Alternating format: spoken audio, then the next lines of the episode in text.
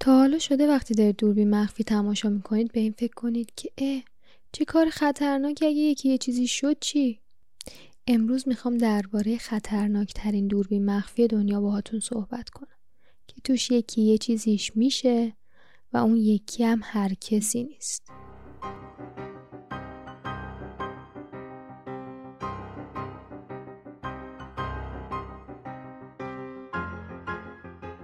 سلام من زنبیلم. چیزایی که جالبه به نظرم و براتون میگم. بیاین بریم به سال 2017 وقتی که این دوربین مخفی قرار بوده ساخته بشه. این دوربین مخفی دوتا بازیگر داشته دوتا خانوم بودن. اولی خانم دوان بوده از ویتنام.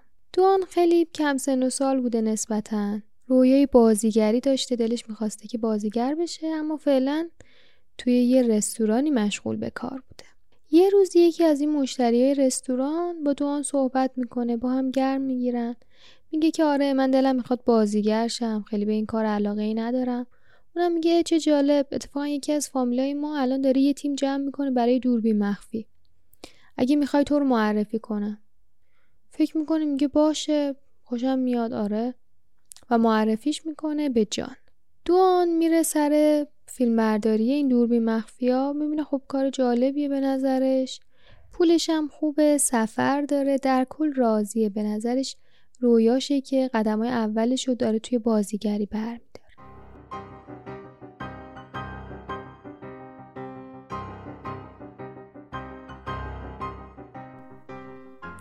خانم دوم خانم سیتیه. سیتی اهل اندونزیه یه ذره کلا خانوادش با دوان فرق داره. سیتی خانواده خیلی فقیری داره توی یه روستا زندگی می‌کنه. برای اینکه بتونه به درآمد بهتری نسبتا برسه میاد جاکارتا توی کارخونه کار می‌کنه. بعد یه مدت تو همون کارخونه با یه آقای آشنا میشه که رئیس کارخونه بوده با هم ازدواج می‌کنن. تو 16 17 سالگیش بچه دار میشه و خیلی زودم جدا میشه. دیگه وقتی جدا میشه زندگیش از اونم بدتر میشه. دیگه فقط دغدغه دووم آوردن داشته و اینکه بتونه یه پولی در بیاره شکم بچه هاشو سیر کنه. سیتی میاد کوالالامپور مالزی. توی کوالالامپور مشغول به کار میشه. خب شهر بزرگتری موقعیت شغلیش بهتره. ولی فقط هر کاری یعنی تقریبا می‌کرده که دیگه به پول برسه دیگه بفرسته برای خانوادهش و بچهش که بتونن زنده بمونه از گشنگی نمیره. یه بار که سوار تاکسی بوده با راننده تاکسی صحبت می‌کنه. بحث پیش میاد وضعیتشو میگه. راننده تاکسی میگه ما یه آشنایی داریم داره دوربین مخفی می‌سازه. اگه می‌خوای بیا با اینا کار کن. اونم با اینکه خیلی تخصصش نبوده علاقش نبوده میره و می‌بینه پولش هم بد نیست. حالا تو پرانتز بگم به اینا ماهی هزار دلار می‌داده. این دوتا براشون هزار دلار ماهیانه خیلی رقم خوبیه. قبول می‌کنه و اونم میره سر ضبط دوربین مخفی.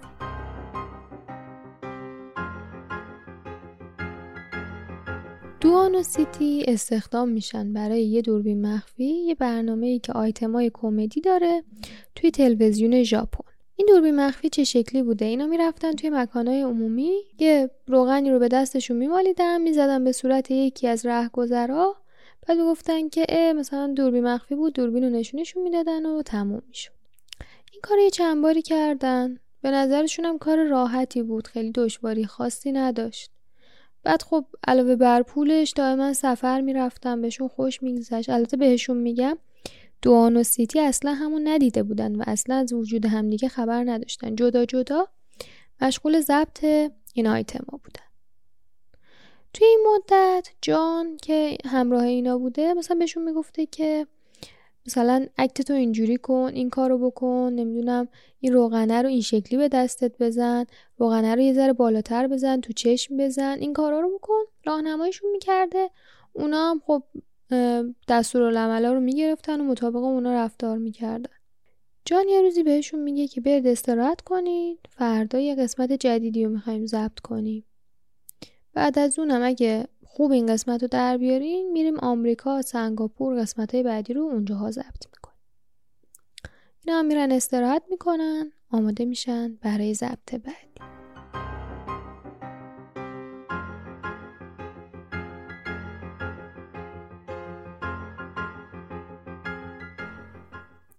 حالا بریم کره شمالی. کره شمالی برای شخص من خیلی جذابه چون خیلی اطلاعاتی هم ازشون ندارم. خیلی دلم می‌خواد تحقیق کنم. حالا اگه موضوعی تو ذهن شماست بگید که من برم خودم به این بهونه. محتوا در بیارم با هم ببینیم. برام کامنت بذارید حتما. یه نکته ای که کره شمالی داره اینه که تو رسانه ما خیلی تصویر ملموسی ازشون نمی‌بینیم. اطلاعات شخص منم محدود میشه به کیم جونگون کیم جونگون که رهبر فعلی کره شمالیه. به نظر میاد که مرکز تمام توجهات کره شمالی باشه. یعنی برای ماها که حدود سی سالمونه زیر سی سالمونه خیلی قبل کیم جونگون رو یادمون نمیاد. کیم جونگون که من الان بهش میگم آقای اون یه ذره راحتتر بتونم تلفظ کنم کمتر توبق بزنم. این فیلم رو دیویس بار ضبط کردم. آقای اون سومین فرزند خانواده است. یعنی هفت تا خواهر برادر دیگه داره. یعنی خودش با خواهر برادرش هفت تا میشن و از نظر بزرگتر و کوچیکتر بودن هم سومیه. چرا وقتی پدرش مرد جانشین پدرش شد وقتی دو تا داداش بزرگتر از خودش هم داره؟ علاوه بر اینکه دو تا داداش بزرگتر از خودش داره یه داداشی داره به نام کیم جونگ نام. که اینم بهش میگیم آقای نام که کمتر توپق بزنه. آقای نام نه تنها داداش بزرگی است بلکه سوگلی و داداش بچه مورد علاقه باباشون هم هست. یه نکته وجود داره. آقای نام با کیم جونگون همین رهبر فعلی کره شمالی از یه مادر نیستن.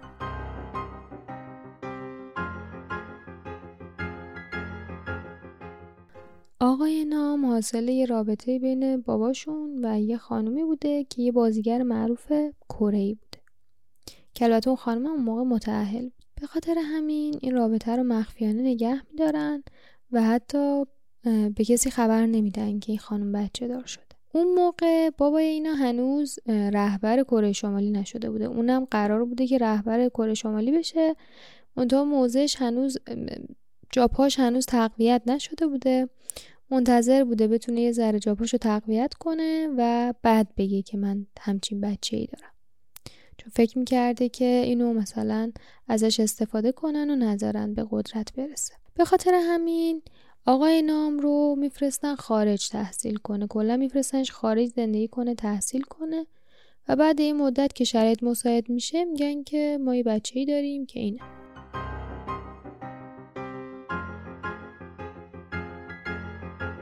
آقای نام تا 18 سالگیش بیشتر توی مسکو و ژنو و خیلی شهرهای اروپایی درس خونده. خیلی lifestyle اروپایی داره نسبتا.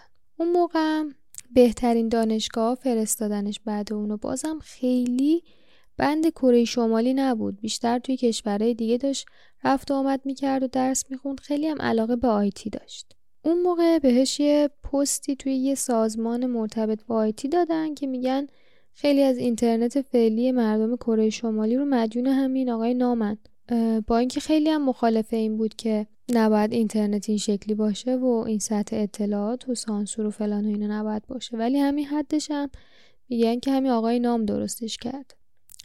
مامان کیم جونگون یه شخصیت تلویزیونی بوده. اتفاقا خیلی هم زیرک بوده خیلی حواسش بوده که نکنه این به قدرت برسه. ولی خب همیشه یه رفتارایی داشته این آقای نام که کسی فکر نمی‌کرده این رهبر بعدی کره شمالی باشه. با اینکه به لحاظ حالا عرفی اونجا قرار بوده اون رهبر بعدی باشه. ولی چون همش هم خارج بوده خیلی مرکز توجه ها نبوده. کلا دربارش به خصوص سایت های خارجی خیلی خوب و با دید مثبت نوشتن. چون بیشترم تو کشور اروپایی زندگی کرده اونا یه ذره خودشونو بهش نزدیکتر می‌دونن و بین مثلا اینا خیلی بهش احترام می‌ذارن چون خیلی عقاید مثلا چی میگن اپوزیسیونی داشته و خیلی منتقد بوده و یه سری هم میگن که نه معتاد قمار بوده. هر وقت تو اروپا میمده همه پولاشو قمار می‌کرده. خیلی پایبند به زندگیش نبوده جاسوس بوده. خیلی زد و نقیزه حرف و خب این حرفا همیشه وقتی پشت سرش بوده به گوش خانوادش هم رسیده دیگه قاعدتا. همیشه یه ذره یه جوری بودن باهاش. اما focus اصلی روی خود خانواده اونا بوده که توی کره زندگی می‌کردن. تا اینکه یک روز آقای نام تیتر همه روزنامه ها رو به نام خودش می‌کنه. وقتی با مدارک جعلی چینی با هویت چینی سعی داشته بره ژاپن دیزنیلند دستگیرش می‌کنه.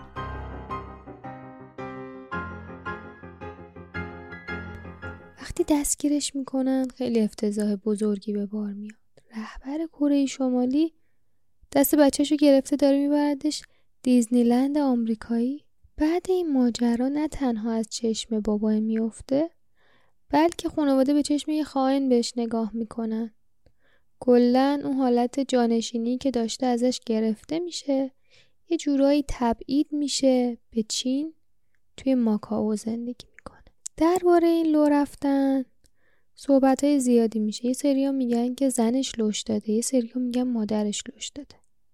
ولی چیزی که مشخصه اینه که اطرافیان نزدیکش دلشون نمی‌خواسته این نزدیک اون دایره قدرت مرکزی بشه رهبر بعدی کره شمالی باشه. دلشون می‌خواسته اینو از قدرت دور نگه دارن. به خاطر همینم تا جایی که شده بیشتر عمرشون خارج از کره شمالی زندگی کرده. خب این که اینم میره ماکاو خیلی براش بد نمیشه. اصلا روحیاتش با زندگی توی کره شمالی نمی‌خونه. زندگی نسبتا خوبی تو ماکاو داشته. همچنان از جیب کره شمالی خرج می‌کرده. بهترین زندگی ها رو برای خودش فراهم می‌کرده. برای خودش و بچهش و زنش. اما یه روزی توی سال 2011 بعد یه قایم موشک بازی بلند مدت که رهبر کره شمالی مرده یا زنده است بالاخره میگن که ایشون مرده. داداشش قدرت رو دست می‌گیره و خب داداشش هم خیلی دل خوشی از این داداش ناتنیه نداشته. اونجا بوده که آقای نام میگه من جونم در خطره.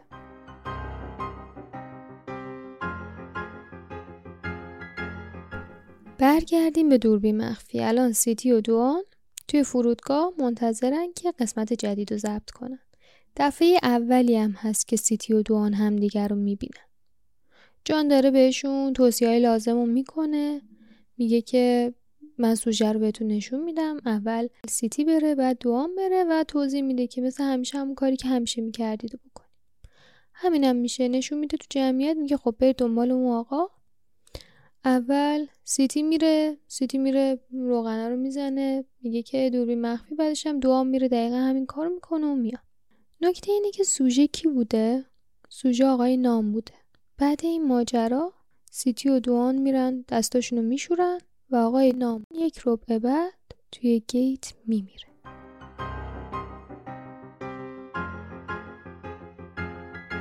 حتما خودتون حد زدید ماجرا دیگه چی بوده. توی این ماجرا یه تعدادی آدم توی فرودگاه منتظر بودن وقتی که مطمئن میشن که آقای نام میمیره همشون همزمان از فرودگاه خارج میشن و به سمت خونه سفیر کره شمالی حرکت می‌کنن. خیلی زود از کشور خارج میشن و از جاکارتا به پیونگیانگ میرن. نکته اینه که وقتی اینا میرن دست کسی که بهشون نمی‌رسه. دولت مالزی هم دنبال دوتا مجرم میگرده.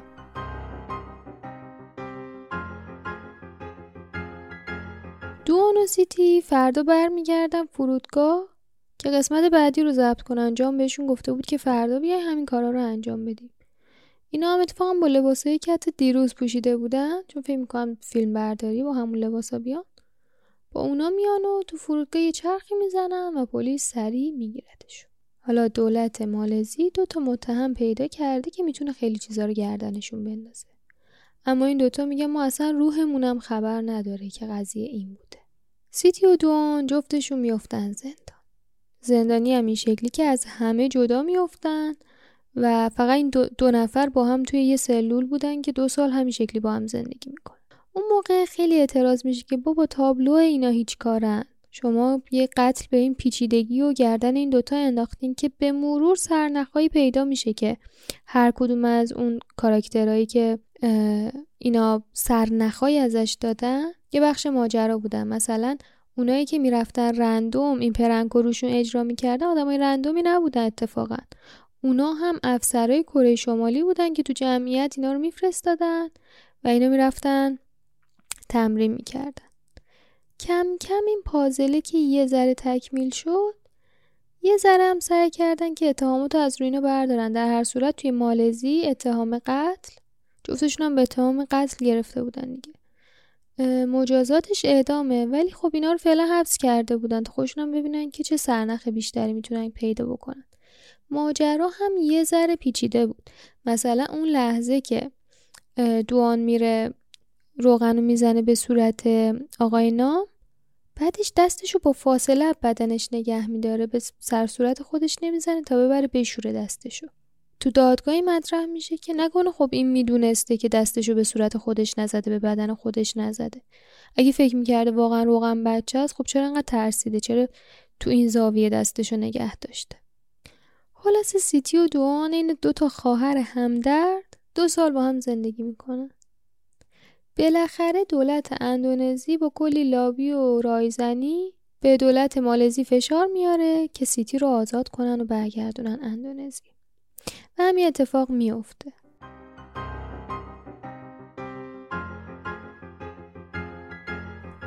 اما خب دوان که ویتنامی بوده براش همچین اتفاقی نمیافته ویتنام خب روابطش انقدر خوب نیست با مالزی. بعد این مدت یه, یه ذره بعد از آزادی سیتی میگن که خب اتهام قتل کلا ما از اینا برمیداریم.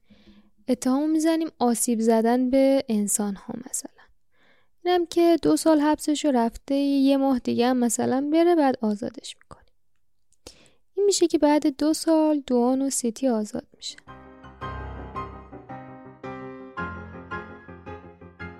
اما خیلی سوال هست توی این قصه. اون ماده که به صورت کیم جونگون زدن چیه؟ اون ماده رو بهش میگم ماده VX یکی از دلایلی که اینا رو آزاد کردن همین بود. اینکه این ماده اصلا در دسترس آدمی نبود که مثلا خودجوش بخواد یکی رو بکشه. نمی‌تونست بره از دارو خونه تأمینش کنه یا مثلا خودش تو خونه بسازدش. میگن این خطرناکترین ماده که ماده شیمیایی که تا به حال بشر به خودش دیده. و گفته میشه که یه سری ارتش ها فقط این ماده رو دارن و اینا خب نمی‌تونستن بهش دسترسی داشته باشن. ولی واقعا جالبه. دو نفر از همه چیز بیخبر رو میارن تربیت می‌کنن. بدون هیچ عذاب وجدان و بدون هیچ ترسی با چند بار تمرین کردن از پس قتل یه همچین آدمی به راحتی برمیان البته یه نکته هم که داره اینه که توی جیب آقای نام دوازده دوز آتروپین پیدا کردن. آتروپین پادزهر همین ماده وی ایکسه اینکه چرا این تو جیبش بوده خودش سوال جدیدی ایجاد می‌کنه. آیا یعنی خبر داشته که قراره به خصوص با این ماده سوء قصد بشه بهشون احتمالا اون آدم خیلی سناریوها رو تو ذهنش بررسی می‌کنه که ممکنه اون شکلی کشته بشه. ولی چرا این ماده خاص رو با خودش حمله می‌کرد؟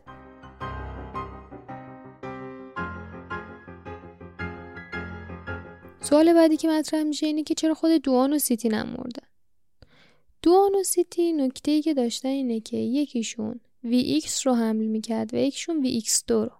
VX و VX2 هر کدومشون به خودی خود آسیبی به بدن آدم نمی‌زنن.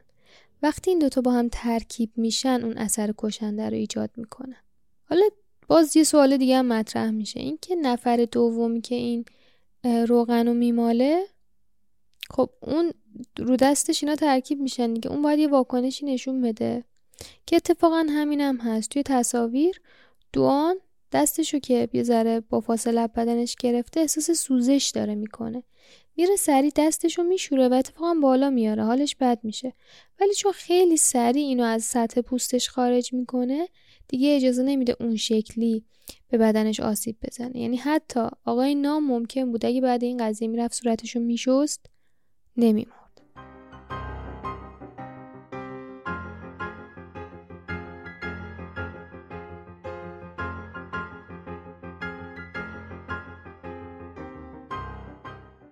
یه ذره آدم یاد فیلم اینترویو ستروگن و جیمز فرانکو میفته که میرن با رهبر کره شمالی دیدار می‌کنن. حالا احتمالا هم از روی همین ساختنش اگه بریم ببینیم.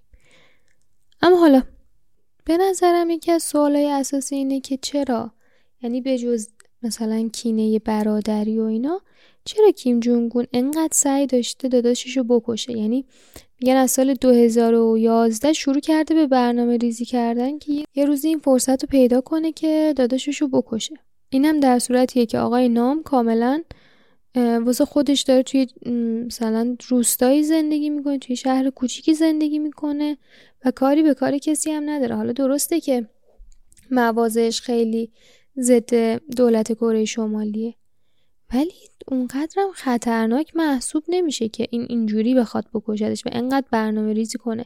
یعنی از سال 2011 که کیم جونگون جانشین رهبر, رهبر قبلی کره شمالی شد تا سال 2017 که واقعا اتفاق افتاد و این مرد داشته نقشش رو میکشیده که اینو بکشه. حتی توی این سالها هم اینجوری نبوده که سوء قصد نشده باشه یهو بذاره برای مثلا 5 6 سال بعدش.